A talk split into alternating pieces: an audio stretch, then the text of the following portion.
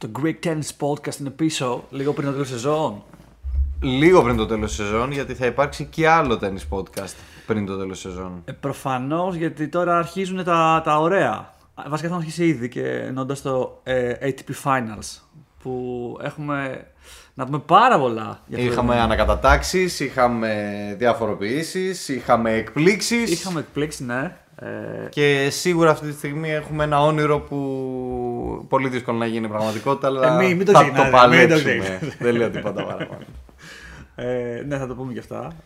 Πάντως, as we speak που λέμε, έχουν γίνει δύο matches ATP Finals, σωστά. Έχουν ήδη προλάβει να γίνουν δύο matches, τα οποία έχουν έρθει, θεωρώ, αναμενόμενα αποτελέσματα.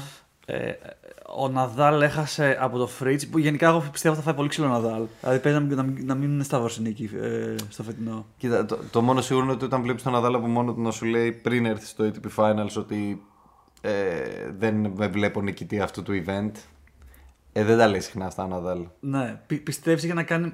Με την απόδοση του, επειδή τώρα ας πούμε, έχει γεννήσει και όλα αυτά, δίνει τόσο focus στο τένις και είναι λίγο πιο πολύ. Είναι συνδυασμός κούρασης, μικροτραυματισμών και. Και από εσάς Φέντερ, ίσως ότι όταν έφυγε λίγο μπορεί να έχει το μυαλό του να το έχει, ξέρεις, ότι φεύγω και εγώ σιγά και να γίνεται. Πάντως έχει κάνει κάποιες περίεργες δηλώσεις. Δηλαδή είπε ότι εγώ δεν με βλέπω να παίζω μέχρι τα 40. Okay. Όντως έκανε παιδί που λες τώρα πολύ πρόσφατα και αυτό σίγουρα το έχει αλλάξει λίγο τα δεδομένα. Είχε μικροτραυματισμούς την τελευταία περίοδο. Έχει πάρει και κάποιες ήττες έτσι που δεν τις περιμέναμε. Γενικά έχει μια δυσκολία να επανέλθει στο Tour. Δηλαδή τώρα τον τελευταίο καιρό που ξαναπροσπάθησε να επανέλθει στο Tour μετά το Laver Cup δεν έχει φέρει καλά αποτελέσματα. Εντάξει, δεν τον φοβάμαι, να σου πω την αλήθεια. Λογικά στο Australian Open πάλι πιστεύω ότι πάλι θα έχει γυρίσει με δύναμη. Γιατί ξέρεις, όταν ο Ναδάλ έχει χρόνο, κάνει ξανά focus. Και θα έχει ένα μήνα τώρα μετά τα ATP Finals. Αυτό ισχύει. Να ξαναφοκουσάρει στο στόχο. Να κάνει recharge. Οπότε από όταν τελειώνει η σεζόν, σε ένα μήνα στην ουσία έχουν μάξει ένα μήνα break. Που δεν είναι καν break, έτσι. Γιατί να αρχίζει. Για κάποιους που παίζουν στο Davis Cup, κανονικά δεν έχει. Αλλά τώρα που έγινε το United Cup και σπάει η παράδοση του Davis Cup, νομίζω ότι πραγματικά ο Δεκέμβριος παίζει να είναι μήνας off. Για αυτούς που παίζουν στο ATP σταθερά, έτσι. Για αυτούς που δεν θα πάνε ITF, ας πούμε, ή Challenger. Το Australian πότε αρχίζει ακριβώς? Το Australian αρχίζει προς τα τέλη Ιανουαρίου και πριν έχει 2.250 της Μελβούρνης. Γενικά έχει μικρά τουρνουά πριν, δεν έχει κάτι ιδιαίτερο. Λέει προετοιμασίας καθαρά για το Australian. Οκ, αυτό προετοιμασία δηλαδή. Ωραία, τότε ας τα πάρουμε τη σειρά, γιατί έχει ενδιαφέρον να πούμε και για το United Cup. Έχουν πολλά ενδιαφέρον, οπότε εγώ λέω να τελειώσουμε το τι έχει συμβεί μέχρι σήμερα. Ωραία, νομίζω ρε φίλε είχαμε μείνει στην νίκη του Χατούμπι επί του Άδωνη. Κάπου εκεί. Ναι, η νίκη του Χατούμπι επί του Άδωνη ήταν στο Athenian Open. Στο Athenian Open. Στο Βλαθέι Open, ITF event, έτσι. Ναι. 15.000. Ναι, και εντάξει, μετά προφανώς ο Σωτήρης είχε να αντιμετωπίσει Φίλιξ Οζέρα Αλιασίμ. Τι να κάνεις. Αυτό το παιδί παντού, δηλαδή. Παντού να βγαίνει μπροστά σου. Μικρά παιδιά παντού να βγαίνουν μπροστά σου. Αντίπαλοι από την κούνια είμαστε με τον Αλιασίμ. Την κούνια. Από τη δικιά του κούνια, γιατί ήσουν 10 χρονών να στην κούνια. Πόσο είναι αυτός τώρα, είναι μικρό, 23, 24. Λοιπόν, ωραία. Οπότε είχαμε μείνει νομίζω πάνω κάτω. Εκεί, Αστάνα Open είχαμε κάνει. Αστάνα. Που είχε φτάσει ο Τσιπάς τελικό και έχασε από Τζόκοβιτς με συνοπτική διαδικασία. Ήταν η τρίτη του ήττα φέτος από τον Τζόκοβιτς. Γενικά νομίζω έχει κερδίσει ποτέ τον Τζόκοβιτς από όταν έχασε στο Ρόλαν Γκαρός. Όχι από τον Ρόλαν Γκαρός, από πολύ πιο πριν έχει τον νικήσει. Σου θυμίζω το απίστευτο αυτό στατιστικό ότι Τσιπάς και ο Τζόκοβιτς στα πρώτα τρία μάτς που κάνανε, ο Τσιπάς νικήθηκε 2-1. Okay. Από τότε έχει να πάρει μάτς. Και αυτή τη στιγμή το H2H είναι 2-9. Wow. Για να δούμε, μπορεί να αλλάξει σήμερα. Σήμερα μπορεί να αλλάξει, για να δούμε. Δεν το πιστεύω θα αλλάξει, αλλά ξέρεις. Ρε εσύ πάντως το τελευταίο μάτι τους, τέλος πάντων, πάμε να τα πούμε με τη σειρά. Ήταν πιο κοντά το τελευταίο, ισχύει. Λοιπόν, εκεί πέρα είπαμε τον τελικό που είχε χάσει ο Τσιπάς αρκετά εύκολα γενικά. Ήταν ένα μάτι που δεν είχε ιδιαίτερο ενδιαφέρον. Ο Τζόκοβιτς ήταν ξεκάθαρα on top of the game. Απλά ρε, να πούμε ότι αυτό ήταν 500, ναι. Ήταν 500, ναι. Ωραία, είχε πολλά ονόματα έχει μαζέψει μέσα, έτσι. Δεν ήταν εύκολο το draw. Ναι, ισχύει. Αλλά πάμε να δούμε τα επόμενα που τόσο ή άλλως αυτό το έχουμε δει. Τόσο γρήγορα το σκυπάρουμε. Το έχουμε δει το Astana Open. Πότε θυμάμαι τα τόσο καιρό. Τι να είναι. Ωραία, οπότε ναι, ποιο είναι αυτό. Α, έχουμε τα πολλά 250. Έτσι. Λοιπόν, στα πολλά 250 δεν έχουν ιδιαίτερη αξία να τα δούμε. Εγώ τρία πράγματα θέλω να τονίσω. Πρώτον, φίληξε ο Ζαρ Αλιασίμ. Mm-hmm. Ο τύπος πήγε και σήκωσε 3 τίτλους συνεχόμενα, 2 εκ των οποίων είναι σε αυτά 250, στην Κιγιόν και στο European Open νομίζω. Okay. Ο Τσιτσιπάς έφτασε στη Στοκχόλμη στον τελικό, όπου έχασε από τον Χόλγκερ Ρουν επίσης αρκετά εύκολα. Ένα μάτς που ειλικρινά δεν περνά καθόλου αυτήν την κατάληξη. Τουλάχιστον πρέπει να το παλέψει. Λοιπόν, εντάξει, ήταν εύκολο, αλλά το είδες στο μάτς. Ναι. Αλλά παιδί μου, ήταν πολύ ωραίο μάτς για τις θεατές και πρώτα απ' όλα οι δυο τους είναι επειδή και οι δυο στο Muratoglu Academy έχουν παίξει πάρα πολλές φορές μαζί και φαινόταν λίγο στο παιχνίδι, ήταν λίγο σαν χορεύουν κατά κάποιο τρόπο. Έχεις δίκιο, έχεις απόλυτο δίκιο. Ήταν πολύ ωραίο το μάτς. Πλάς να πούμε ότι από εκεί και μετά φάνηκε λίγο πόσο έχει ανέβει ο Ρουν, αν το σκεφτούμε, ναι. Τι έκανε μετά από αυτά τα μάτς. Πλάστα μου ότι ο Τσιπάς είχε χάσει από τον Ρουν και στο Roland Garros. Όχι στο Roland Garros. Στο Roland Garros, στο 16. Στο 16 και λέγαμε ρε, έχασα από το πουθενά ρε μαλάκα Τσιπά. Αλλά ίσως να μην ισχύει τόσο πολύ τελικά. Ξέρεις τι, σε αυτό που λες, αυτό που ακούω πάρα πολύ, τουλάχιστον για το Roland Garros τότε, είναι ότι ο Holger Rune ξέρει πάρα πολύ καλά το παιχνίδι του Τσιπά σε σχέση με τους υπόλοιπους. Γιατί τον παίζει στην προπόνηση, μπορεί να προπονούνται μαζί, μπορεί ο Muratoglu να μοιράζεται μυστικά και με τους δύο. Και να σου πω την αλήθεια, ο Muratoglu που έχει επιλέξει να είναι στην ομάδα του Ρουν. Και παίζει με τον Τσιπά ο Ρουν, εντάξει, ο Muratoglu μπορεί και να μοιραστεί και κανένα μυστικό. Όχι μπορεί, σίγουρα το. Ότι ξέρει και τον Τσιπά το. Παίρνει προβολή και από τους δύο βέβαια, αλλά από τη στιγμή που επέλεξε να είναι στο Ρουν τυπικά στην ομάδα, γιατί στον Τσιπά δεν είναι τυπικά στην ομάδα, εμφανίζεται που και που στα μάτς του, αλλά δεν είναι τυπικά να πεις μέρος του προπονητικού team. Και στο Ρουν έγινε πλέον. Εν τω μεταξύ, πάλι δεν κατάλαβε. Πάλι δεν είναι coach του Ρουν από ό,τι κατάλαβε. Η κάμερα πήγαινε σε ένα τυπά που λέει. Σωστά, είναι δεύτερος προπονητής του. Δηλαδή έχει μπει εμβόλη συμπληρωματικός. Είναι αυτό που κάποιοι τον κορδεύουν τον Muratoglu, λέει ότι είναι σε όλα τα box των παιχτών. Μα γλάστρα είναι. Και κάθε σαν μαλάκας και καλά με τη γροθιά. Ακριβώς. Έλα, τον κράζουν πάρα πολύ στο τέννις και καλά κάνουν. Είναι λίγο γλάστρα σε αυτά τα θέματα. Δηλαδή, OK, έχεις μια ακαδημία, ρε φίλε, δεν χρειάζεται να την προμοτάρεις από όπου υπάρχει. Έρχεται ο κόσμος σε σένα. Βγάζεις λεφτά, ηρέμεις, ας πούμε. Και μιας και με τον Muratoglu είναι εκεί που έσχασε το σκάνδαλο. Δεν ξέρω αν το είχαμε πει. Το είχαμε πει με τη Χάλεπ. Το είχαμε προλάβει να το πούμε. Νομίζω το είχαμε προλάβει. Ότι σκάνδαλο. Εντάξει, το θέμα με το anti-doping τέλος πάντων. Ότι ντοπαρίστηκε. Σταμάτησε τη σεζόν προφανώς. Ο Muratoglu έβγαλε μια ανακοίνωση εκεί στήριξης. Και την επόμενη στιγμή πήγε στο Ρουν. Εντάξει, και καλά πήγε στο Ρουν. Λέει ότι η Χάλεπ του είπε: ρε παιδί μου, ξέρεις τι, feel free να βρεις κάποιον άλλον. Κάτι τέτοιο δήλωσε. Εντάξει, οκ. Να σου πω κάτι. Το να πηγαίνει σε κάποιον άλλον όμως είναι την ίδια στιγμή ενδεικτικό του τι συμβαίνει πίσω. Ναι. Πέρα από αυτό, ρε παιδί μου. Στο τέλος της σεζόν, δηλαδή για τα 4-5 τελευταία τουρνουά που θα παίξει ο άλλος.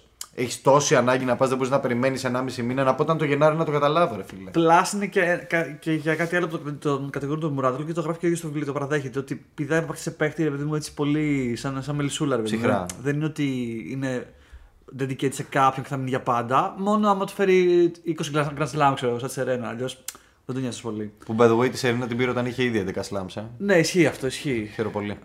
Και στο βιβλίο του τα γράφει έτσι πολύ ονειρικά και γαμάτα για του προπονητή. Αλλά εντάξει, αν πάρει κι εγώ κάποιον που το έχει κάνει 11 φορές, ρε φίλε. Ναι, νομίζω ακόμα κι εγώ θα βρίσκα τρόπο να το πάρει. Θα της έλεγα: θυμίσου τι έκανες τότε! Είναι πολύ διδρικέ ο Muratoglu. Γιατί όντως προφανώς έχει γίνει πολύ γνωστός coach, έχει φέρει πολλά λεφτά, αλλά έχει εκμεταλλευτεί πολλές καταστάσεις. Δηλαδή. Τέλος πάντων. Πλάς για το ντόπινγκ περιστατικό. Βλέπω ότι πολλές ταινίες μετά βγήκαν και υποστήριζαν τη Χάλεπ σε φάση ότι δεν παίζει να το έκανε αυτό το πράγμα. Που δεν το βλέπω συχνά να βγαίνουν άλλοι αθλητές και να λένε κάτι. Όχι, η Χάλεπ παίζει όντως να είναι περίπτωση. Γιατί λέω ότι ρώταγε συνέχεια και τους γιατρούς της, ακόμα και τελείως διαφορετικά φάρμακα. Όταν είναι κρυωμένοι, ας πούμε. Ότι δεν έπαιρνε τίποτα χωρίς να ξέρει. Αυτό το φάρμακο το έχει μέσα, μην βρεθώ με ντόπινγκ. Το είχε φόβο. Οπότε δεν ξέρω πώς θα. Νομίζω ταιριάζει το τραγούδι των Ramones στην περίπτωσή της. Πιο πολλά. Somebody put something. Somebody put something in my drink. Αθώα! Πιστεύω τώρα να μας. Εγώ έτσι θα πήγαινα με ένα κασετόφωνο για να το βάζω στο δικαστήριο. Και τώρα τρώμε copyright, ξέρω, infringement επειδή τραγουδίσα. Μακάρι να το κάνω Ramones στο σύνολο. Θα είναι τιμή μου. Να μας κλείσουν το podcast. Ωραία. Μας κλείσουν το podcast. Μου κλείσει το σπίτι. Ωραία, οπότε τώρα ποιο ήταν Στοκχόλμ. Όχι, ναι, Στοκχόλμ. Μήπως ο Τσιπάς έχει τελικά το Stockholm Syndrome. Stockholm Syndrome, φίλε. Ισχύει. Πω, αυτό είναι πολύ δυνατό. Αλλά αυτά είναι για. Ανατρίχιαζα. Για τίτλο σε τέτοιο. Στο Facebook. Δεν ξέρω. Ναι. Stockholm Syndrome τσιπά με το Ρουν. Όπου στη Στοκχόλμη χάνεις τον τελικό. Τέλος πάντων, αυτά για Στοκχόλμη. Και έφτασε τελικό μια χαρά. Ευχαριστημένοι όλοι. Και πάμε για Tennis Napoli Cup. Αυτή η πόλη, πραγματικά όλη η Ελλάδα μαζί στα προβλήματά της και σε αυτόν τον οχαδελφισμό που έχουμε, δεν αγγίζει στο χιλιοστό την Νάπολη, η οποία έρχεται να το ξανααποδείξει. Όπου πάει σε 250 ATP και κάνει κάτι που δεν το έχουμε ξαναδεί ποτέ. Έχει χαλασμένο γήπεδο. Αυτό μα για παίζει, δεν το έχω. Είχε ρογμές στο γήπεδο. Πήγα να παίξουν.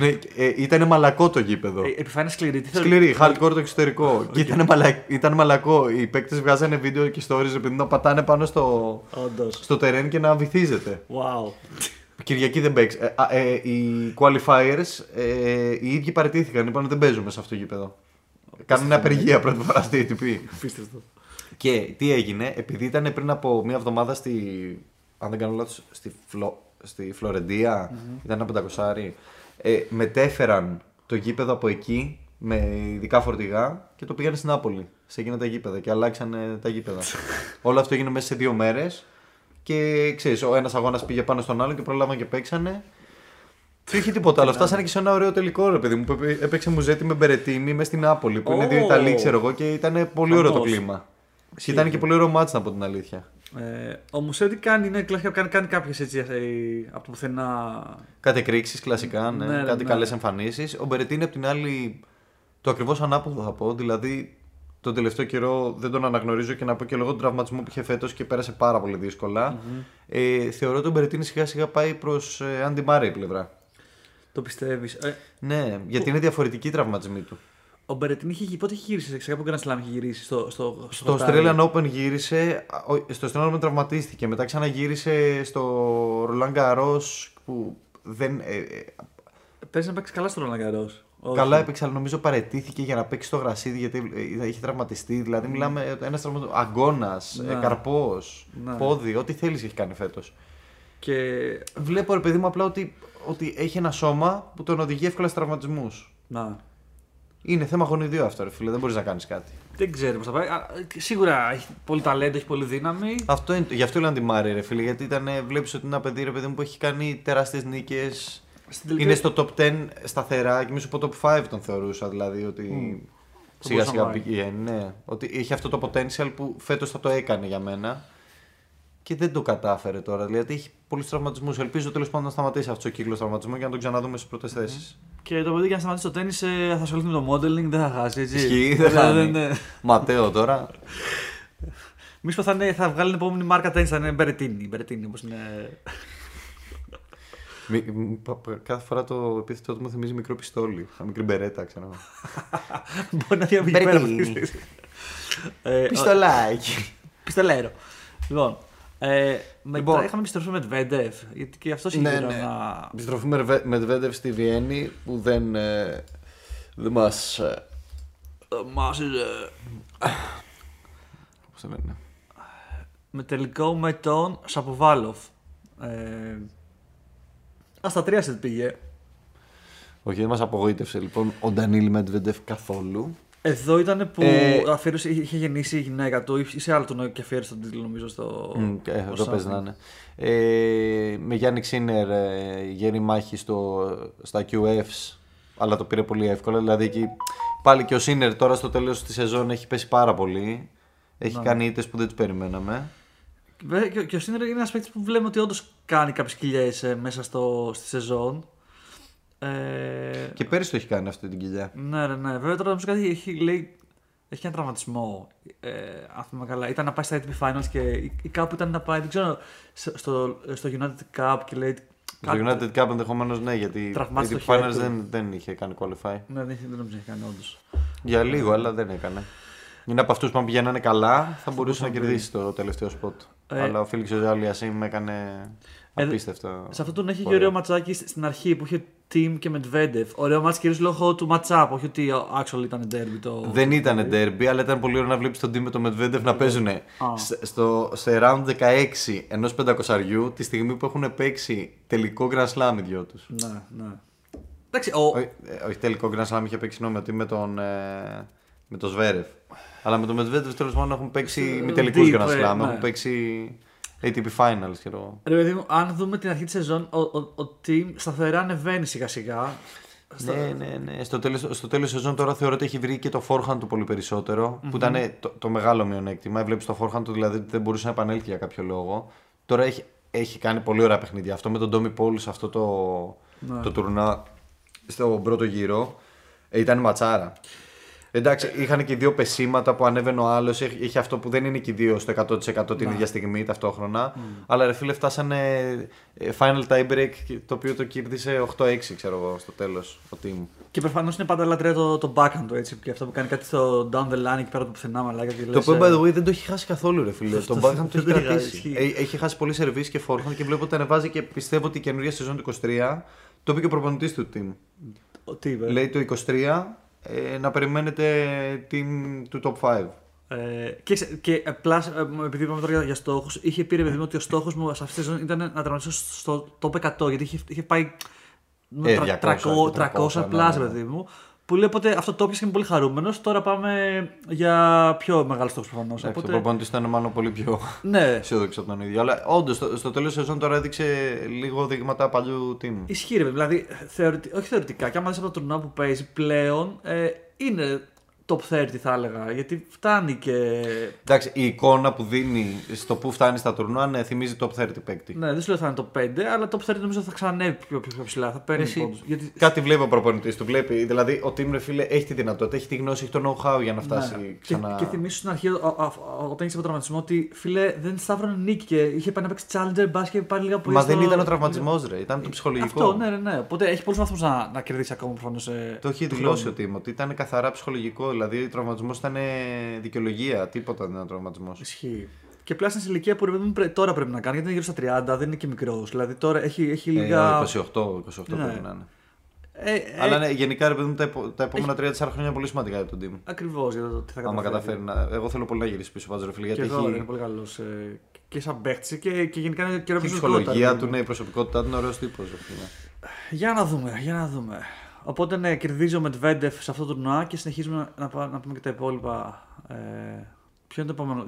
20... Α, μετά είναι όχι 20. Την ίδια στιγμή έπαιζε και στη Βασιλεία, στη Μπάζελ που το έχει σηκώσει 10 φορές ο Σέιντ Φέντερερ. Ωραία, εδώ. Α, Αλκαράς βλέπω μέσα. Εδώ είχαμε μεγάλη μάχη Αλιαζή με Αλκαράθ. Που προφανώς ο Αλιαζήμ είναι στα καλύτερά του αυτή τη στιγμή και είναι ο τρίτος συνεχόμενος τίτλος που έπαιρνε. Είχε πάρει 2.250 και πήγε και σήκωσε τη Βασιλεία. Και συνεχόμενα έχει κάνει και πολλές νίκες δηλαδή για αυτά. Και έτσι. Τώρα πάμε να δούμε αυτό το τελικό που είναι πολύ ενδιαφέρον. Σε αυτό το τελικό έχουμε Holger Rune, ο οποίος είναι και αυτός αίτητος για συνεχόμενα 10 μάτς και αίτητος και ο Αλιαζήμ για 13 μάτς και ήταν ένα πολύ, πολύ δύσκολο μάτς. Ενώ και οι δύο ήταν σε top form. Και η αλήθεια είναι ότι το X375 επειδή το είδα το match δεν αντιπροσωπεύει τον τελικό. Ο τελικός ήταν πολύ γερός. Ναι. Δηλαδή δεν ήταν τόσο εύκολη νίκη του Αλιαζήμ για κανένα λόγο. Υπήρχαν breakbacks, τα πήρε πίσω, πήρε μπροστά τελευταία στιγμή.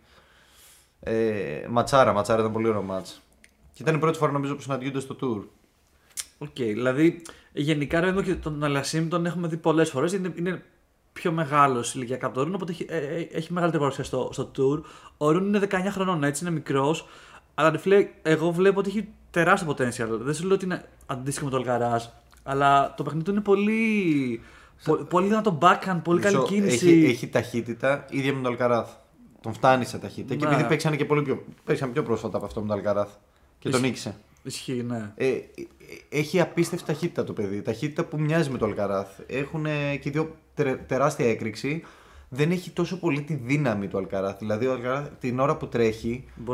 Μπορεί να βαρέσει και ένα φόρχαν το οποίο θυμίζει σερβίς σε δύναμη. Ναι. Τόσο δυνατά δεν κάνει, αλλά έχει πάρα πολύ δυνατό backhand. Έχει αυτό, φίλε. Είναι τεράστιο όπλο. Δηλαδή, λες τώρα να του στείλεις στον backhand, δεν είμαι σίγουρος. Θα με στείλει. Είναι τεράστιο όπλο το να έχεις τέτοιο backhand. Δηλαδή, είχαν, σε αυτό το τελικό, Holger Rune με Αλιαζήμ, καταγράφηκαν επειδή τα backhand τους οι ταχύτητες. Και οι ταχύτητες του Αλιαζήμ ήταν 30% κάτω από το Rune. Okay. Και έχεις στο νους ότι ο Αλιαζήμ έχει δυνατό backhand. Είναι από τα δυνατά backhand. Σκέψου, ναι. Έχει πολύ δυνατό, πολύ γρήγορο, πολύ fast, πολύ spinning. Είναι Και από ό,τι είδαμε και πιο μετά σε άλλα μάτς. Θα μας απασχολήσει αυτός ο τύπος. Έχει ναι και ωραίο έτσι ξέρεις πειθαρχία και έχει τσαγανό ρε παιδί. Δηλαδή δεν, πέρα από όλα αυτά. Δηλαδή, ως προς την πειθαρχία το άλλο Σωτήρι μου μία λέξη χρειάζεται να πούμε. Φερλέντ! Φερλέντ! Τι είναι Φερλέντ? Έλα ρε μαλάκα, πριν λίγο καιρό που τον τρολάραμε που φώναζε στη μάνα του «Άμα δεν μπορείς να βοηθήσεις φύγε! Φερλέντ!» Εντάξει, χάμισε το αυτό ρε παιδί. Όχι ρε φίλε, είναι κολοπεδαράς. Είναι κολοπεδαράς, αλλά ρε παιδί. Και θα σου θυμίσω επειδή με τσαντίζεις ότι στον πρώτο γύρο, σε αυτό δεν είναι. Στον πρώτο γύρο έπαιζε. Όχι, με Άλεξ Ντιμινόρ στο επόμενο τουρνουά είναι. Θα το πω στο επόμενο. Όταν λέω πειθαρχία, μπορεί να είναι κολοπεδαράς, αλλά το μάζε με τον Τζόκοβιτς ρε φίλε. Ότι μάζεψε ο ίδιος. Ναι, εντάξει. Για να το κερδίσει. Ναι, αλλά ρε, ναι, δεν σου λέω. Αυτό γενικά είναι, έχει βγει φήμη στο Tour ότι δεν είναι από τα καλύτερα παιδιά ρουν. Και... απλά όταν βλέπεις το Stand the Man, θα το πω που είναι ναι, στο επόμενο τουρνουά και είναι στον πρώτο γύρο και χάνει και έρχεται και σου λέει: Stand the Man, φίλε, που είναι γαμό τα παιδιά. Είναι ανδιαφυσβήτητα γαμό τα παιδιά. Στο Παρίσι έγινε. Ναι. Έρχεται το νικάς με χαμένο σετ κιόλας. Δηλαδή γενικά ήταν ένα tense match αρκετά. Και έρχεται στο net για να χαιρετηθούν και ο Stan σου λέει «Stop acting like a baby». Ναι, ακριβώς. Του λέει «Congrats, αλλά don't stop». Βέβαια, εκεί δεν έσωσε και 3 match points νομίζω μεταξύ με το Stan. Και Βαβρίκαν event, by the way, έτσι, να το πούμε και αυτό. Πάλι και δεν ξέρω τι είχε παιχτεί βέβαια για το top αυτό. Άμα ήταν απλά small talk, δεν το ξέρουμε. Small talk και συμπεριφορές, ξέρεις, κραξιματάκια, τέτοια, φωνές. Okay. Βέβαια, όταν το είπα αυτό, ο Ρουν το πήρε και δεν αντέδρασε κάπως. Το πήρε και έφυγε, ναι. Ναι, κάπως. Το οποίο δεν ξέρω, μπορεί να λέγει κάτι. Ωραία, οπότε αυτό είναι το επόμενο τουρνουά. Έχουμε κάνει κάποιο skip. Αυτό είναι το επόμενο. Ναι. Το οποίο είναι το χιλιάρι στο Παρίσι. Το Παρίσι, πάντα το τελευταίο τουρνουά πριν τα ATP Finals. Το οποίο μάλιστα δεν είχαν καθοριστεί και οι 8 παίκτες του ATP Finals. Οπότε ήταν ανοιχτό το σενάριο για κάποιους. Γενικά εντάξει με την πορεία του Ρούμπλεφ, με την πορεία του Φέλιξ Οζαλιασίμ ήταν ψιλοκλεισμένο ότι θα τα καταφέρουν. Mm-hmm. Και το σημαντικό που έγινε στο Paris Masters ήταν ίσως ο πρώτος γύρος στο σοκ που ο David Goffin νίκησε τον Κάρλος Αλκαράθ με μάλιστα 2-0 σετ. Ένα μάτι στο οποίο ο Goffin παίζει πάρα πολύ ωραία και έχει τη δυνατότητα να παίζει πολύ καλά, να διαβάζει τους αντιπάλους στον Goffin. Τον έχω ξαναδεί σε μεγάλα μάτς, δηλαδή να κάνει τέτοιο παιχνίδι. Και ήρθε σαν lucky loser έτσι από ό,τι βλέπω. Ναι, και έτσι το νούμερο 1 seed. Ναι, απλά είναι και μια φάση που έχει πέσει λίγο ο Αλκαράθ, να πούμε την αλήθεια. Δεν είναι στα καλύτερά του, δεν παίζει δηλαδή στο top form του. Οπότε εντάξει, μάλλον τον βρήκε σε μια τέτοια φάση, τον εκμεταλλεύτηκε. Λίγο επειδή δεν ξέρει και το match up καλά, ο Αλκαράθ μπορεί κάπου να. Το είπε κιόλας, όταν βγήκε μετά στο interview, είπε ότι δεν είναι ότι έπαιζα πολύ άσχημα εγώ, είναι ότι ο Γκοφάν έπαιζε πάρα πολύ καλά. Ναι. Εντάξει, και δεν μου έδωσε πουθενά δυνατότητα να παίξω το παιχνίδι μου, με έκοβε παντού. Πιστεύεις ότι θα χάσετε το νούμερο 1 σύντομα ο Αλκαράζ σαν ranking? Κοίτα, έχει μπροστά του, είναι ίσως λίγο τυχερός γιατί είναι πολύ δύσκολο να το χάσει αυτή τη στιγμή. Γιατί ο Ναδάλ δεν είναι στα καλύτερά του, πολύ δύσκολο. Αυτή τη στιγμή πρέπει να νικήσει 4 συνεχόμενα μάτσο ο Ναδάλ. Να. Και δεν είναι σε αυτή τη φάση. Ή απ' την άλλη, τους είπας να νικήσει 5 μάτς, εκ των οποίων το ένα είναι με Τζόκοβιτς, από τον οποίο είχας 4 φορές φέτος. Οκ. Okay. Ναι, δεν είναι καθόλου εύκολο να το χάσει. Οπότε έχει ένα μήνα μπροστά του να προετοιμαστεί. Για το που στο κράτο να πάει καλά, είναι η αλήθεια. Ναι, και έχει και καλό προπονητή. Οπότε θεωρώ ότι με ένα μήνα προετοιμασία θα ξαναγυρίσει σε top form. Ναι, και ίσως να ξεφούσκωσε λίγο αφού κατάφερε να βγει νούμερο 1, να πάρει Grand Slam. Λογικό είναι. Δεν λέει κάτι. Ωραία. Πρώτο γύρο είχαμε κάποιο άλλο δυνατό μάτς. Αλλά Τσιτσιπάς. Εντάξει, γενικά ο πρώτος γύρος ήταν. Είχε Ρομπέρτο Μπαουτίστα Γκοτ με Φέλιξ Οζαλιασίμ. Που ο Φέλιξ Οζαλιασίμ έχασε με 2-0 σετ. Βέβαια από έναν αντίπαλο που πάντα λέμε για τον RBA ότι είναι πολύ επικίνδυνος. Και ο Αλιασίμ ήταν από 3 συνεχόμενους τίτλους. Συγγνώμη, όχι 3 συνεχόμενους γιατί έχασε από το Ρουν. Ήτανε, εντάξει, okay. Έχασα από τον νου στο τελευταίο 500 που παίξανε. Είχε 15 συνεχόμενες νίκες πριν χάσει το Ρουν, κάτι τέτοιο πρέπει να είναι. Ακριβώς. Και Μετβέντεφ. Εντάξει, βασικά ο Μετβέντεφ έφτασε μακριά. Έπαιξε με Τζόκοβιτς. Ωραία, εδώ πέρα που λέμε ρε παιδί μου ότι δεν έχει σχηματιστεί η τελευταία οχτάδα. Ποιοι είναι αυτοί που παλεύουν για να μπουν στην οχτάδα από αυτό το τουρνουά, πιστεύεις, για τα ATP Finals? Είχε ανοίξει την Αστάνα. Πολύ δυνατός. Όχι, μαλάκα. Θεϊκό. Εντάξει, πιστεύω δεν θα το καταλάβει κανείς. Δεν θα κάνω κανένα Δεν θα κάνω κανένα rewind στο. Πάντως όντως θα είχα δει αυτά μάτς. Στο edit. Ωραία, οπότε. Ψάχνω να βρω τους παίχτες. Για ποιο λόγο το. Ναι, γιατί και εγώ θυμόμουν ότι το Χόλγκερ Ρούντνιξε τον. Να, Σταν Μπαμπρίνκα. Κάτσε μαλάκα. Είμαστε στο χιλιάδι. Να, εδώ είναι με φιλοξενία, αλλά εσύ στο Παρίσι τον Ικαλίο και εγώ ρε φίλε, και σκάλωσα. Εδώ σπάει ο Ρουν. Ότι το... σπάει είναι ρε μαλάκα. Θα σου πω. Ο Ρουν σπάει του Αλεαζίμ το συνεχόμενες 16 νίκες, κάτι τέτοιο. Okay. Και ήταν εντάξει, είχαν παίξει μόλις τον προηγούμενο τελικό την προηγούμενη εβδομάδα και ξαναβρέθηκαν μαζί εντός 5-6 ημερών να ξαναπαίζουν. Okay. Και νίκησε ο Ρουν, ο οποίος έπαιξε εξαιρετικό παιχνίδι, αφού είχε νικήσει πρώτα τον Γκάλος Αλκαράθ. Ο οποίος όμως βλέπουμε μερικά. Και πριν τον Αντρέι Ρούμπλεβ. Και πριν το Χούμπερτ Χούρκατς. Πήρε 5 top 10 νίκες. Ναι, αυτό ήταν εδώ. Συνεχόμενα που δεν έχει ξαναγίνει ποτέ σε τουρνουά. Αυτό. Όντως. Ναι. Δεν έχει ξαναγίνει να πάρει κάποιους 5 συνεχόμενες δηλαδή και top 10 νίκες και μάλιστα με την τελευταία να είναι ο Νοβάκ Τζόκοβιτς, έτσι. Και αυτό δείχνει δηλαδή, το πόσο αυτό δυνατός παίχτης είναι πλέον. Δηλαδή, αυτό πόσο επικίνδυνος είναι, μάλλον. Νίκησε Ρούμπλεβ, νίκησε Χούρκατς. Αλιαζίμ με 16 winning streak. Ακριβώς. Παίζει ρόλο αυτό. Νοβάκ Τζόκοβιτς. Δηλαδή. Τι να πεις ρε φίλε, όντως το παιδί έχει potential, τελεία. Και στο τελικό, επειδή είχε παίξει πρώτα προκριθεί ο Ρουν από τα δύο semifinals, λέει, είχε δηλώσει ότι θέλω να έρθει ο Τζόκοβιτς στο τελικό, γιατί θέλω να παίξω το τελικό και να κερδίσει τον Τζόκοβιτς. Δηλαδή, είχε τσαγανό, το είχε πει έτσι. Κατάλαβα τι λες. Ναι, ενώ γιατί θα μπορούσε να πει, θέλω το τσιπά που τον έχω κάνει τον Άγιο, ξέρω εγώ. Ναι. Που λέει λόγος. Αλλά λέει, θέλω Τζόκοβιτς. Ξέρω το παιχνίδι του, ξέρω να τον νικήσω. Ενώ τον Τζόκοβιτς θεωρητικά όχι. Δεν ξέρω αν έχει ξαναπαίξει με τον Τζόκοβιτς. Όχι, νομίζω όχι πρώτη φορά.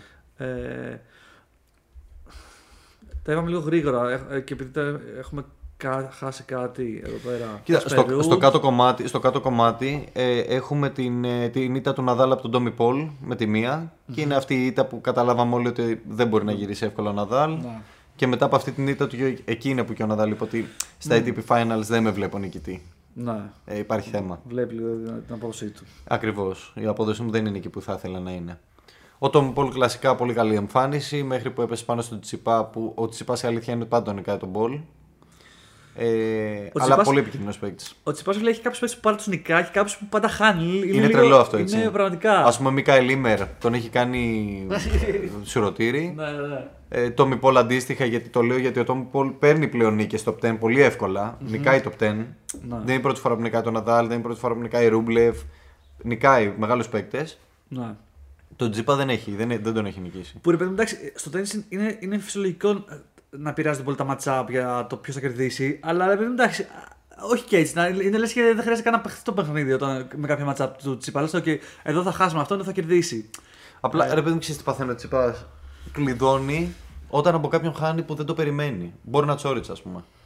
Να. Έχασα από τον Μπόρνα Τσόριτς μια φορά και πρέπει τώρα δηλαδή να βλέπουμε να χάνει. Επειδή ξέρω ότι έχασα να δεις ότι. Μαλάκα, ήταν 6-4-5-3 μπροστά. Ναι. Έκανε σερβίς για να κλείσει το match και του κάνει break, του παίρνει το set και του παίρνει και το επόμενο. Mm. Αυτά Τσιπάς είναι εκεί πέρα που γίνεται black curtain, ας πούμε, δεν βλέπω τίποτα. Να. Είναι ο Τσόριτς, θεέ μου δεν μπορώ να κάνω κάτι. Είναι ο Χόλγκερ Ρουν, με νίκησε. Κάπως αυτούς ρε παιδί μου δεν βρίσκει το mentality να το γυρίσει, να γυρίσει το match, να κάνει κάτι διαφορετικό, να σκεφτεί κάτι άλλο. Mm-hmm. Κλειδώνεται σε κάποιες στάνταρ κινήσεις, κάποια μοτίβα κινήσεων που ξέρουν ότι θα τον οδηγήσουν σε ήττα. Και τα κάνει, τα εκτελεί. Και φτάνει τέλος πάντων σε αυτό το τουρνουά. Γενικά από ό,τι θυμάμαι, εδώ δεν έχει καλές πορείες ο Τσιπά στο Paris Masters και νομίζω έχει να φτάσει με τελικά που έφτασε τώρα με τον Τζόκοβιτς από το 18.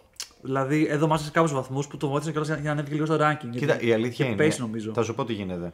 Μετβέντεφ, Σβέρεφ, Ρούμπλεβ τον σταματάγαν πολύ τα τελευταία 2-3 χρόνια. Ναι. Σε αυτή τη φάση του τουρνουά, σε αυτήν την εποχή. Ναι. Μετά US Open εννοώ. Μετά από το US Open, κλασικά Μετβέντεφ, Σβέρεφ και Ρούμπλεβ ήταν αρκετά μπροστά. Και τον κόβανε, όπου τον βρίσκανε τον νικάγανε. Τώρα που ήταν όλοι αυτοί πεσμένοι, Σβέρευ λείπει, Ρούμπλεβ είναι σε κακά χάλια στο παιχνίδι του. No. Και Μετβέντεφ κλασικά πλέον έχει πέσει αρκετά σε κάποιες. Δηλαδή το πέσιμο του Μετβέντεφ είναι πολύ πιο έντονο από όταν παλιότερα. Υπάρχουν πολύ καλές στιγμές, αλλά έχει και πολύ έντονα πέσιμα. Τώρα δηλαδή τους τελευταίους 3 μήνες είναι πολύ πεσμένος. Οπότε θεωρώ ότι είχε χώρο Τσιπάς, τον οποίο όμως έρχονται να καλύψουν άλλοι παίκτες. Τσόριτς, Ρουν, Φελίξ Οζαλιασίμ, Τέιλορ Φερίτς. εκεί υπάρχει μια δυσκολία, αλλά γενικά τα πήγε καλύτερα φέτος σε αυτή τη φάση. Και γι' αυτό έχει καταφέρει να φτάσει. Έχει τις περισσότερες νίκες σε όλο το tour, έχει 60 νίκες. Απλά πρέπει να πούμε ότι υπάρχει και ένα πάρα πολύ αρνητικό, έχει 22 ήττες. Δεν έχει κανένας άλλος 22 ήττες. Ενώ από τους top. Ναι, βέβαια. Εδώ και έχεις 60 νίκες, αλλά έχεις 22 ήττες. Βέβαια, εντάξει, είναι αυτό ότι όσο μεγαλύτερο όγκο παιχνιδιών παίρνεις, προφανώς θα έχεις, μπορεί να έχεις ρεκόρ και από τις δύο πλευρές. Δηλαδή αυτό μου θυμίζει, πώς το πω, στο μπάσκετ. Ξέρω εγώ, ο Σπανούλης ήταν ο παίκτης με τα πιο πολλά πετυχημένα σουτ, αλλά αντίστοιχα ήταν και πίσω με τα πιο πολλά αποτυχημένα που λέω. Αποτυχημένα σουτ, ναι, ναι. Κατάλαβες πώς πάει. Μπορεί να μην είσαι ακριβώς αυτό, αλλά υπάρχει ένα δύο ποσοστό, ρε παιδί μου. Ότι όσο μεγαλώνει το volume. Κάτι. Πάντως αυτό ενδεχομένως από πίσω υπάρχει κάποια στρατηγική στην ομάδα του, γιατί 82 μάτς δεν έχουν παίξει πολλοί παίκτες. Δηλαδή ναι, δεν ξέρω ποιος άλλος έχει παίξει 82 μάτς μέσα σε αυτή τη σεζόν και πάει να παίξει κι άλλα 4-5. Ήταν νομίζω κάποιος μικρός, δεν θυμάμαι τώρα ποιος. Ήταν τον Κόντρα, τον Τσιπά σε τόσο μεγάλο όγκο. Παλιά ήταν ο Ρούμπλεφ που έπαιζε ασταμάτητα. Ναι. Φέτος ήταν κάποιος άλλος, δεν θυμάμαι ποιος ήταν. Αλλά οκ. Το match Τζόκοβιτς-Τσιπά πώς το έδωσε, γιατί αυτό δεν το έδωσα. Το έβλεπα λίγο απ' έξω από το κινητό. Κοίτα, Τζόκοβιτς-Τσιπά ήταν πολύ δύσκολο μάτς, πολύ ωραίο και ειλικρινά πίστευα ότι θα κερδίσει ο Τσιπάς αυτή τη φορά. Ειλικρινά το πίστευα. Το πίστευες, το πρώτο σετ βλέπω ήταν 6-2, ρε, το χάσει πολύ εύκολα. Εκεί παίζανε καλά εκεί ή εκεί λες μαλάκα. Όχι, ο Τσιπάς ήταν πίσω εκεί. Δηλαδή ξεκίνησε μουδιασμένος, αλλά μας έχει συνηθίσει τελευταία να ξεκινάει μουδιασμένος. Δηλαδή όταν μπήκε το δεύτερο σετ, είδαμε έναν άλλο Στέφανο. Πλάκα κάνεις τώρα. Έναν άλλο Στέφανο. Το οποίο δεν είναι κάτι που το κάνει τόσο συχνά απέναντι στον Τζόκοβιτς. Έχει φάει και ένα 6-0, θυμάμαι, σε ένα άλλο. Έφαγε και ένα μπέικελ σε ένα τελικό στο χιλιάρι. Και στο τρίτο σετ, ειλικρινά πίστευα ότι θα το πάρει. Δηλαδή από το παιχνίδι που έκανε στα τελευταία games. Που βασικά, ρε φίλε, νομίζω ήταν μπροστά. Είχε κάνει mini break. Πριν να είχε κάνει mini break και να το πήρε πίσω ο Τζόκοβιτς. Ναι, αρκετά νωρίς βέβαια. Δηλαδή δεν φτάσανε σετ. 4-3 μπροστά ο Τσιπάς και πρέπει να του κάνει break πίσω και να πήγε 4-4. Ακριβώς. Και το κλασικό. Γιατί άμα 4-3 και έχεις κάνει break, ρε παιδί μου, κάτσε να σκεφτώ λίγο. Μετά πήρε τα δύο σερβίς του Τσιπά ο Τζόκοβιτς και το πήγε 5-4 με 2. Δηλαδή ήταν 4-3 ο Τσιπάς, είχε κάνει mini break στο Τζόκοβιτς, ναι, και είχε δύο σερβίς δικά του ο Τσιπάς και τα χάσει τα δύο. Και πήγε 5-4 ο Τζόκοβιτς από 4-3. Κατάλαβες. Okay. Και τώρα μιλάμε για το τέτοιο, για το tie break. Μιλάς για το tie break τώρα. Ναι, ρε, για τα break. Δεν έγιναν αυτά μες στο games. Γιατί εκεί δεν είναι σημαντικό. Στο tie break ήταν 4-3 μπροστά ο Τσιτσιπάς και είχε δύο σερβίς ο ίδιος. Ακριβώς. Και τα χάσε και τα δύο. Ακριβώς. Και πήγε 5-4 μπροστά ο Τζόκοβιτς και απλά έκανε 6-4-7-4. Ναι. Απλά να πούμε ότι στο 6-4 του Τζόκοβιτς παίχτηκε ένας πόντος από τους καλύτερους που έχουμε δει φέτος. Στον οποίο στο τέλος ο Τσιτσιπάς είχε φτάσει κοντά στο net. Και είχε να κάνει ένα πυροβόλο και το πυροβόλο το έστειλε στη γωνία και ο Τζόκοβιτς, ρε φίλε, στο 6-4 με τόσα νεύρα εκείνη την ώρα διάβασε ότι αν κάτσω σε αυτή εδώ τη γωνία θα μου έρθει μπάλα εδώ. Αυτό ήταν ένα ακραίο διάβασμα που έκανε ο Τζόκοβιτς και φάνηκε γιατί είναι top 3, ρε φίλε, γιατί είναι big 3. Ισχύει. Εντάξει, ο τύπος. Εκεί ο Τσιπάς είχε πέναλτι ξεκάθαρα και ήταν σαν να είναι ο τερματοφύλακας και να πει: εγώ θα πάω να πέσω στη δεξιά γωνία και ό,τι θέλει ας γίνει. Ναι. Ήταν βασικό. Αλλά και πάλι έγινε το κλασικό που είχε πει, δεν θυμάμαι με τον Αλιασίμ, που είχε πει νομίζω με τον Σίνερ βασικά ο Τζόκοβιτς, όταν ήταν μπροστά 4-3 ο Τσιπάς στο tie break, ένιωσε ότι είχε κάτι να χάσει τώρα ο αντίπαλος. Ναι, το Τζόκοβιτς κλασικά. Αλλά ρε φίλε, ναι, εκεί πέρα μόνο ο Τζόκοβιτς θα κάνει αυτό. Δηλαδή να χάνει 4-3 στο tie break και να του παίρνει τα δύο σερβίς μετά το αντίπαλο. Πάντως είναι τρελό ο Τζόκοβιτς πώς πάει τα mentality, ρε μαλάκα. Είναι τρελό. Δηλαδή ο άλλος τον έχεις νικήσει 8 φορές συνεχόμενα. Και έρχεσαι να παίξει ένα match στο οποίο ξέρεις ότι ρε φίλε, εντάξει, τον έχω νικήσει ξανά. Τώρα είναι λίγο επικίνδυνο αυτό το match. Γιατί έχουμε παίξει πάρα πολλά. Δηλαδή μόνο και από θέμα κόντο, ας πούμε, όταν παίζεις με ένα top 10 παίκτη, έπρεπε να χάσεις, ρε φίλε, μια φορά. Και ήταν αυτή η φορά που έπρεπε να χάσει. Ναι. Και, πάλι... και ακόμα και αυτή τη φορά, ρε φίλε, τελευταία μου λέει: όχι, παρόλο που είναι η φορά που θα χάσω, δεν θα χάσω, θα σε νικήσω.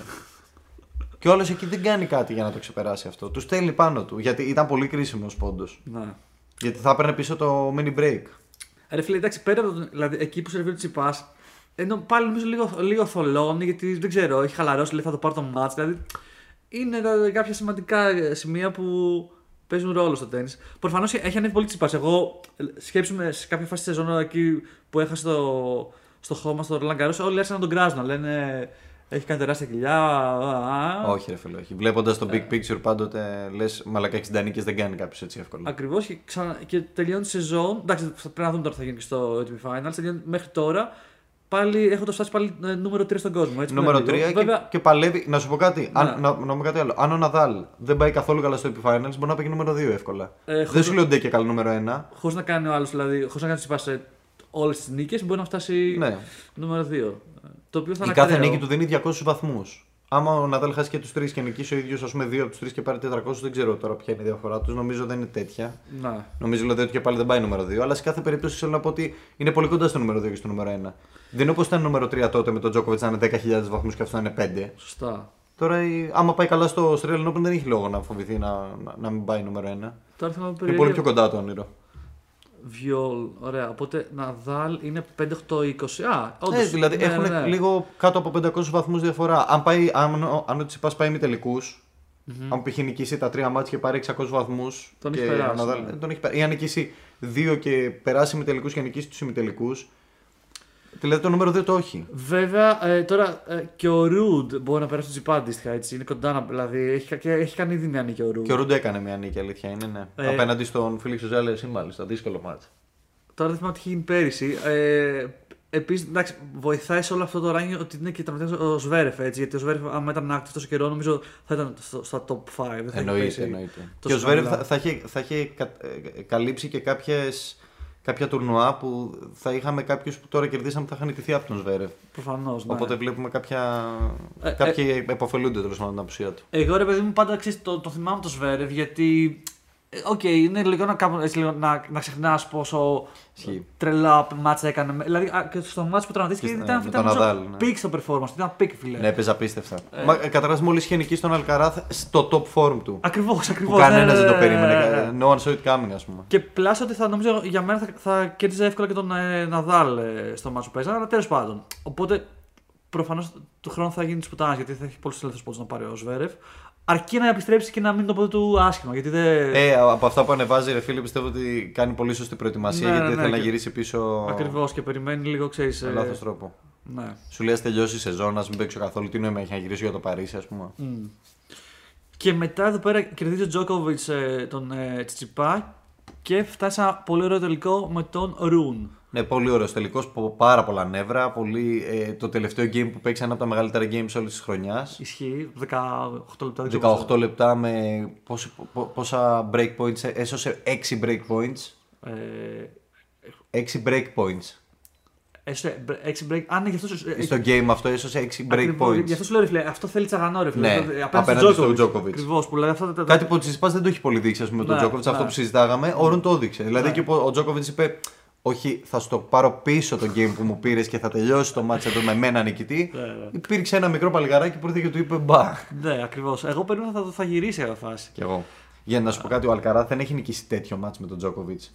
Τον έχει νικήσει στα ίσα. Τον έχει πάρει, ρε παιδί μου, δεν έπαιξε καλά ο Τζόκοβιτς, δεν πήγε καλά το πράγμα, έχασε. Το να είσαι πολύ κοντά με τον Τζόκοβιτς toe-to-toe για το ποιος θα κερδίσει και να τον κερδίζεις είναι πολύ πιο δύσκολο και για μένα δείχνει τρελό. Πολύ, πολύ δυνατό mentality. Συμφωνώ, θα δούμε και στα υπόλοιπα μάτσα παιδί μου πώς θα πάει ο Ρουν.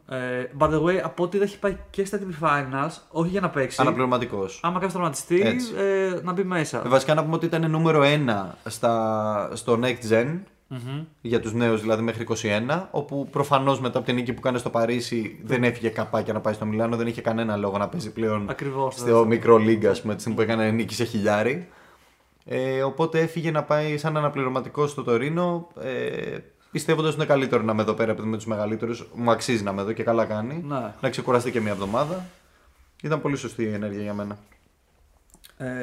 Και πάμε να πούμε και για Next Gen. Απλά ότι ο Μπράντον Ακασίμα κέρδισε το Next Gen. Εκεί, φίλε. Ψιλοαδιάφορο για μένα, δεν είχε μεγάλα ονόματα, ούτε παιδιά που έχουν κάνει πολλά πράγματα φέτος στο Tour. Είχε μόνο το Μουσέτη, νομίζω, από μεγάλα ονόματα. Ο Μουσέτη όμως. Βασικά, όλοι οι Ιταλοί που είχε, γιατί είχε 3 Ιταλούς και οι 3 μείναν εκτός. Μπορώ να πω ότι φέτος τα Next Gen ATP Finals ήταν μακράν η χειρότερη χρονιά τους. Σαν διοργάνωση, δηλαδή δεν τους έτυχε καλά στο structure που έχουν. Δεν τους έτυχε, ξέρεις γιατί. Γιατί οι νεαροί που φανήκανε φέτος και λογικά θα παίζανε στο Next Gen και θα τους απολα... θα, τους... θα, είχαμε... θα τους απολαμβάναμε και ότι θα λέγαμε του χρόνου και του παραχρόνου θα δούμε να κάνουν πράγματα. Τα κάνανε μπαμ στα 18. Τα κάνανε πολύ γρήγορα, οπότε ξεφύγανε. Φτάσανε να είναι στο ATP Finals. Αλκαράθ, Ρουν. Ακόμα και Μουζέτη, ρε παιδί μου. Δηλαδή είναι ο μόνος από αυτούς που είναι εκεί πέρα και τον αναγνωρίζουμε.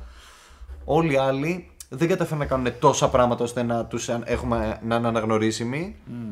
Και οι περισσότεροι, αυτοί που τα καταφέραν πάρα πολύ καλά, οπότε δεν ήταν καν μέσα. Δηλαδή γύρι Λέχετσκα. Ναι, ρε φίλε, τον είδαμε. Θυμάμαι στο Ρότερνταμ που τον κέρδισε ο Τσιπάς ενώ είχε κερδίσει πριν τρεις πολύ καλούς παίκτες. Είχε κάνει ένα πολύ καλό ραν εκεί. Να. Ο Ντόμινικ Στρίκερ και αυτός θυμάμαι ότι έκανε μερικά καλά ράνες, αλλά έχανε πάρα πολύ συχνά. Τζακ Ντρέιπερ επίσης έκανε πολύ δυνατά μάτς και πήρε νίκες, αλλά έχανε και πάρα πολύ συχνά. Να, δηλαδή ναι. Μία τους βλέπαμε, μία τους χάναμε. Και ειλικρινά ο Νακασίμα από αυτούς είναι ο πιο σταθερός και το κέρδισε κιόλας. Πόσο είναι ο Νακασίμα, είναι. Μικρό, 21, ξέρω 20. Όχι, δεν είναι τόσο μικρός δηλαδή. Δεν είναι τόσο μικρός. Γιατί ας πούμε Next Gen ρε φίλε. Πριν και 19, δεν θυμάμαι. Okay. Ναι, γιατί τώρα 21 νομίζω είναι του Musk. Άσε να το δω περίεργα. Εντάξει, δεν μπορούν να το δω κατευθείαν από εδώ πέρα. Κακό UX έχουν στο. Κακό UX. Εντάξει, είναι παιδιά που θα τα δούμε να βγαίνουν, αλλά ακόμα δεν έχουν προλάβει. Δηλαδή, ρε φίλε, πρόπερση είχαμε το Sinners αυτό. Δηλαδή και ο Σίνερ. 21 όντως. Οπότε ακόμα και ο Σίνερ θα μπορούσε να πει αυτό που λέει λόγο. Όχι τώρα. Πώς να Σίνερ. Παίζει να το έχει περάσει. Το όριο. Αλλά θέλω να πω. Είχαμε το Σίνερ και πριν 2 χρόνια που τον ξέραμε ήδη ποιος είναι. Ήταν ένα παιδί που στην ηλικία του είχε καταφέρει πολλά, αλλά όχι όσα έχει καταφέρει ο Αλκαράθ. Οπότε ήταν τέλειος για αυτό το τουρνουά. Γενικά αυτό το τουρνουά λειτουργούσε τότε. Φέτος δεν έχει πάει καλά για μένα. Δηλαδή είδα παιδιά που δεν τα ήξερα. Η άλλη Ιταλή που είχε πράγμα το Μουζέτη ήταν κάτι άγνωστη. Ξέρω εγώ, παίζουν στο ITF και στο Challenger και απλά είναι στην ηλικία αυτή και έχουν καταφέρει. Ξέρεις, δηλαδή δεν αυτό... είχαμε κοντινούς, δεν είχαμε το 100 ας πούμε. Ρε παιδί μου, οπότε η λογική είναι ότι σου παίρνει τους 8 παίχτες από μια λίγα και κάτω που είναι στο ranking πιο ψηλά. Έτσι. Και ο άλλος μπορεί να είναι νούμερο 400 που λέω λόγος. Ακριβώς. Είναι top 8 στην ηλικία. Ακριβώς. Ναι, εντάξει, οκ. Όντως.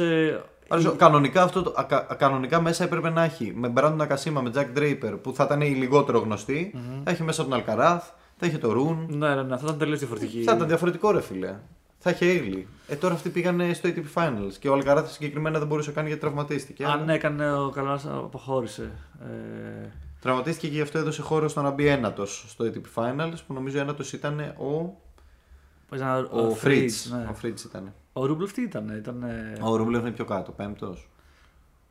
Ωραία, οπότε ρε παιδί μου να δούμε τώρα να δούμε λίγο για ATP Finals ή να πάμε. ATP Finals μόνο να πούμε το Red και το Green Group. Το Red Group είναι πράγματι φωτιά, όπως το λέει. Το οποίο έχει μέσα Medvedev, Ρούμπλεφ, Τσιτσιπά και Τζόκοβιτς. Οι τρεις από αυτούς έχουν ξανασηκώσει ATP Finals. Medvedev, Τσιτσιπάς και Τζόκοβιτς έχουν ξανασηκώσει ATP Finals. Οπότε καταλαβαίνουμε όλοι ότι είναι group φωτιά. Ισχύει. Ο Ρούμπλεφ λέει κάπου. Είναι πολύ φαν τύπος και σε μέσα στην λέει: τι κάνω εγώ εδώ πέρα τώρα. Βάτα με ντούκι. Βάζει αυτό στο αυτοθνόπλο, ήταν τι διαβάζεις. Αλλά αν με ρωτάς, είναι γαμάτος όμπλος για τους θεατές γιατί θα είναι πολύ δυνατά μάτσα. Θα είναι πάρα πολύ δυνατά μάτσα. Ισχύει και έχει πλάκα που το Ρούμπλεφ του λένε: τον ρωτάνε, είσαι αγχωμένος που θα παίξεις με αυτούς τους τρεις. Και λέει: είμαι ήδη αγχωμένος τώρα που σου μιλάω. Δηλαδή και. Πέρα από το, δηλαδή πιστεύω ο Ρούμπλεφ και Τσιπάς μπορεί να κάνουν 0 νίκες. Μπορεί να κάνουν και δεν ξέρω. Δηλαδή είναι πολύ παράξενος όμιλος. Τζόκοβιτς με το θα πω σίγουρα θα κάνουν μια νίκη, δεν μπορεί. Να σου πω κάτι. Ο Ρούμπλεφ γενικά το τελευταίο καιρό είναι ψιλοπελατάκι του Τσιπά. Γενικά. Ναι, αλλά έχει σηκώσει ένα δικοφόρο. Όχι ότι αυτό σημαίνει τίποτα έτσι, δεν σημαίνει τίποτα, αλλά γενικά λέμε ότι αν περιμένουμε ο Τσιπάς να κερδίσει κάποιον από αυτούς είναι το Ρούμπλεφ. Ναι, απ' την άλλη. Το τελευταίο μάτς Τσιτσιπά και Μέντεβντεφ ήταν σε hard court και το κέρδισε ο Τσιπάς. Σωστά. Και με Τζόκοβιτς έχουν παίξει πρόσφατα ένα πολύ δυνατό μάτς και θα περιμέναμε τα πάντα σε αυτό το παιχνίδι, να πω την αλήθεια. Θα περίμενα και να νικήσει και να χάσει. Δεν θα μου κάνει εντύπωση. Δεν λέω ότι περιμένω να πάρει κανένα από το Τσιπάς, αλλά μπορεί να πάρει 3, μπορεί να πάρει και 0. Δηλαδή μπορεί να πάρει 3 νίκες, μπορεί να πάρει και 0 νίκες. Αυτό λέω είναι πολύ έτσι για μένα. Νομίζω ότι ωραίο, σε αυτή τη φάση αυτό που περιγράφεις είναι μην παίξετε στοίχημα, κατάλαβα. Ναι. Μην παίξετε στοίχημα λοιπόν. Ο Σωτήρης δίνει ξεκάθαρες συμβουλές. Εγώ μ' αρέσει να παίζω στοιχηματάκια σε τέτοια. Π.χ. ας είχα παίξει το Ρουν απέναντι στο Τζόκοβιτς. Το είχα παίξει και ας μην ήταν φαβορί. Γιατί έδινε 4, ναι. Εδώ δεν ξέρω, δεν μπορώ να κάνω πρόβλεψη. Ξέρω εγώ, από τον άλλο όμιλο ποιοι είναι στον άλλο όμιλο. Ρουντ, Φριτς, Ναδάλ και. Τέιλορ Φρίτς, Κάσπερ Ρουντ, Αλιασίμ και Ναδάλ. Ναι. Εκεί που θα λέω ότι Αλιασίμ θα φτάσει σε semi-finals, μόνο αυτό θα λέω. Απ' την άλλη όμως έχασα από το Ρουντ. Μόλις και γίνεσαι μετά από το Ρουντ. Ναι, εντάξει. Είναι πίσω. Είναι on the back foot. Είναι, εντάξει, είναι πολύ γαμάτο τουρνουά αυτό και γι' αυτό μαζεύει και όλα. Και ο Αλιασίμ, ρε φίλε, αλήθεια είναι ότι επειδή έχει πάει πολύ καλό τον τελευταίο καιρό, όταν πηγαίνεις πολύ καλά, μαζεύεις και πάρα πολλά μάτσα στα πόδια σου. Ναι, από γιατί παίζεις συνεχόμενες εβδομάδες χωρίς να σταματάς. Ναι. Το παιδί δηλαδή το τελευταίο 1,5 μήνα έχει παίξει χαίρο εγώ 18 μάτσα, 19. Περιμένεις μια πτώση και την είχε και στο Paris Masters την είχε την πτώση και θα την έχει και εδώ λογικά. Ωραία, οπότε ρε παιδί μου θα έχει πολύ ωραία μάτσα αυτή τη εβδομάδα. Μια χαρά, μια χαρά. Θα είναι πολύ ωραία τα match-up και θα τα δούμε, θα τα σχολιάσουμε και θα δούμε για την καινούρια σεζόν πράγματα. Να δούμε στο Australian Open αν τον Djokovic θα το δεχτούν, γιατί γενικά είναι θετικά τα δείγματα, αλλά ακόμα δεν έχουν απαντήσει επισήμως. Ναι, φαίνεται ότι θα παίξει από ό,τι φαίνεται πάντως. Απλά να πούμε πριν κλείνουμε για το γυναικείο τένις ότι η Σάκαρη έκανε τρελό step-up στο τέλος. Έφτασε τελικά στο χιλιάρι που ήταν το τουρνά που έπρεπε απλά. Στη Γουαδαλαχάρα, ναι, ήταν. Γιατί βασικά εξής, δεν την έχουμε δει να παίζει καλά όταν είναι υποπίεση. Και αυτό άλλαξε. Και αυτό άλλαξε και ήταν πολύ βασικό γιατί με αυτό το τουρνά προκρίθηκε και στο WTA Finals που έκανε και εκεί πολύ καλές εμφανίσεις. Άμα δεν κέρδισε αυτό το τουρνά, νομίζω δεν θα κατάφερε να κλειδώσει θέση στο WTA Finals. Έτσι. Και ούτε καν στο τελικό. Ήταν στο round 8 στους πρεμιτελικούς, έπαιζε με την Κουντερμέτοβα και ήταν do or die match. Ναι. Όποια από τις δύο κέρδιζε έμπαινε WTA Finals. Και ειλικρινά επειδή ήταν έτσι διαμορφωμένο το κλίμα, θεωρούσα ότι θα χάσει Σάκαρη. Ναι. Από την πολλή πίεση που θα έτρωγε. Αλλά για κάποιο λόγο εκεί έπαιζε πολύ δυνατά. Εντάξει, κλασικά ο τελικός δεν θα αλλάξει ποτέ για τη Σάκαρη. Αυτό ακόμα, πια. Αυτό. Μαλάκα, είχε πολύ περισσότερη πίεση το να κερδίσει έναν άνθρωπο για να μπει WTA Finals. Από το να νικήσει απλά ένα τελικό. Ισχύει αυτό, ισχύει. Και πάλι τα κατάφερε ένα μαλάκα και έπαιζε χάλια στο τελικό, ρε. Δεν είχε καμία σχέση με το πώς έπαιζε σε όλο το τουρνουά, δεν την αναγνώριζα. Ναι. Χάλια. Και αντιστοίχως πήγε, νίκησε 3-0 μαλάκα, δηλαδή δεν το περίμενε άνθρωπος. Την έχει δει όλη τη χρονιά πώς παίζει και πάει και νικάει ρε μαλάκα. Έκανε top 10 νίκες για πρώτη φορά. Σαμπαλέγκα. Ζουμπέρ. Τη Ζουμπέρ μαλάκα, δηλαδή που δεν την αγγίζει άνθρωπος. Την κέρδισε. Τρέλες. Και με όλα αυτά και πάει και χάνει από την Καρολίνα Γκαρσία μετά, η οποία βέβαια το σήκωσε. Η Σαμπαλένκα κέρδισε της Σφιόντεκ, η οποία έκανε την αντίστοιχη. Δηλαδή στα δύο γκρουπ, αυτές που πήραν 3-0 νίκες ήταν η Σάκαρη και η Σφιόντεκ. Ναι. Και από πίσω στη Σφιόντεκ ήταν η Καρολίνα Γκαρσία και από πίσω στην Σάκαρη ήταν η Σαμπαλένκα. Ναι. Και πηγαίνουν αντιστοίχως, παίζουν χιαστή και παίζει με την Γκαρσία η Σάκαρη. Εντάξει, η Γκαρσία δεν έχει ξανανικήσει, είναι πολύ δυνατή παίκτρια, το ξέρουμε. Περίμενα πιο δυνατό μάτσα από τη Σάκαρη, ήταν αλλού. Ισχύει. Ήταν αλλού. Πάντως, παιδί μου, έκανε ένα τρελό σπριντ στο τέλος της σεζόν η Σάκαρη και από εκεί που ήταν πολύ απογοητευτική η σεζόν την έσωσε. Πήγε δύο τελικούς, πήγε στα WTA Finals. Και τερμάτισε νούμερο 5 που νομίζω έτσι ήταν πάλι και αυτή σοφάρισε το πικ της ranking στο WTA. Ή 5 ή 6, νομίζω 5 είναι. Το 5 ήταν. Είχε φτάσει και top 3. Δεν νομίζω ότι είχε φτάσει. Ναι, είχε φτάσει top 3. Οπότε μήπως τερμάτισε με τη θέση που έχει ξεκινήσει φέτος. Μπορεί αυτό. Γιατί είχε πέσει πολύ, ρε παιδί μου. Ναι, ναι. Και όπως και να έχει, δηλαδή είναι αυτό που λέμε και για το γυναίκα που έρχεται, που παίζουν mixed οι δύο χώρες. Δηλαδή η Ελλάδα είναι πρώτη, έτσι, γιατί έχει το Τσιπά και τη Σάκαρη, top 3 Τσιπά, ναι. top 5 Σάκαρη. Δεν υπάρχει Γερμανία, ξέρω εγώ, δηλαδή Αγγλία, Γαλλία, Αμερική. Δεν υπάρχει καμία χώρα που να έχει τόσο ψηλούς παίκτες και στο ATP και στο WTA. Έχουν πολύ περισσότερους βέβαια. Ας πούμε οι Ισπανοί έχουν 3-4 στο top 20 στο αντρικό και έχουν και την Πάολα Μπαντόσα, ας πούμε, που είναι top 10 στο γυναικείο, αλλά κανείς δεν έχει τόσο καλή κατάταξη, τόσο καλή. Ναι, από αυτό που θέλει να. Εμείς δεν έχουμε κάνει event στην Ελλάδα, δεν έχουμε κάτι. Event. Και είμαστε πρώτοι στο. Έχουμε δύο παίκτες που έχουν φτάσει top 3 και εντάξει, τώρα ένας είναι top 3, αλλά στο top 5, ας πούμε. Έχουμε ITF, ξέρω, έχουμε κάτι άλλο. Ναι, πάντως έχει πλάκα που στο United Cup με τον τρόπο που έχει διαμορφωθεί η κατάταξη, τα rankings, είμαστε νούμερο 1. Ναι, και έχει αξία για να ξέρουμε και τι γίνεται, παιδί μου, με τους δικούς μας παίκτες και πόσο περιμένουμε αυτό το πράγμα να διαφημιστεί στην Ελλάδα και να φέρει νέες επενδύσεις. Ωραία. Και ένα σχόλιο πριν κλείσουμε ότι στα ATP Finals έχει ενδιαφέρον και στα διπλά, γιατί έχει κατέβει κύριος Τσιπάς. Όχι, κύριος Κοκκινάκης στα διπλά. Κύριος Κοκκινάκης στα διπλά και περιμένουμε να δούμε. Οπότε ναι, θα είναι ωραία αυτή η εβδομάδα από τα ματσάκια του τένις και ανανεώνουμε hopefully για next week. Hopefully, βλέπουμε. Για next week. Bye.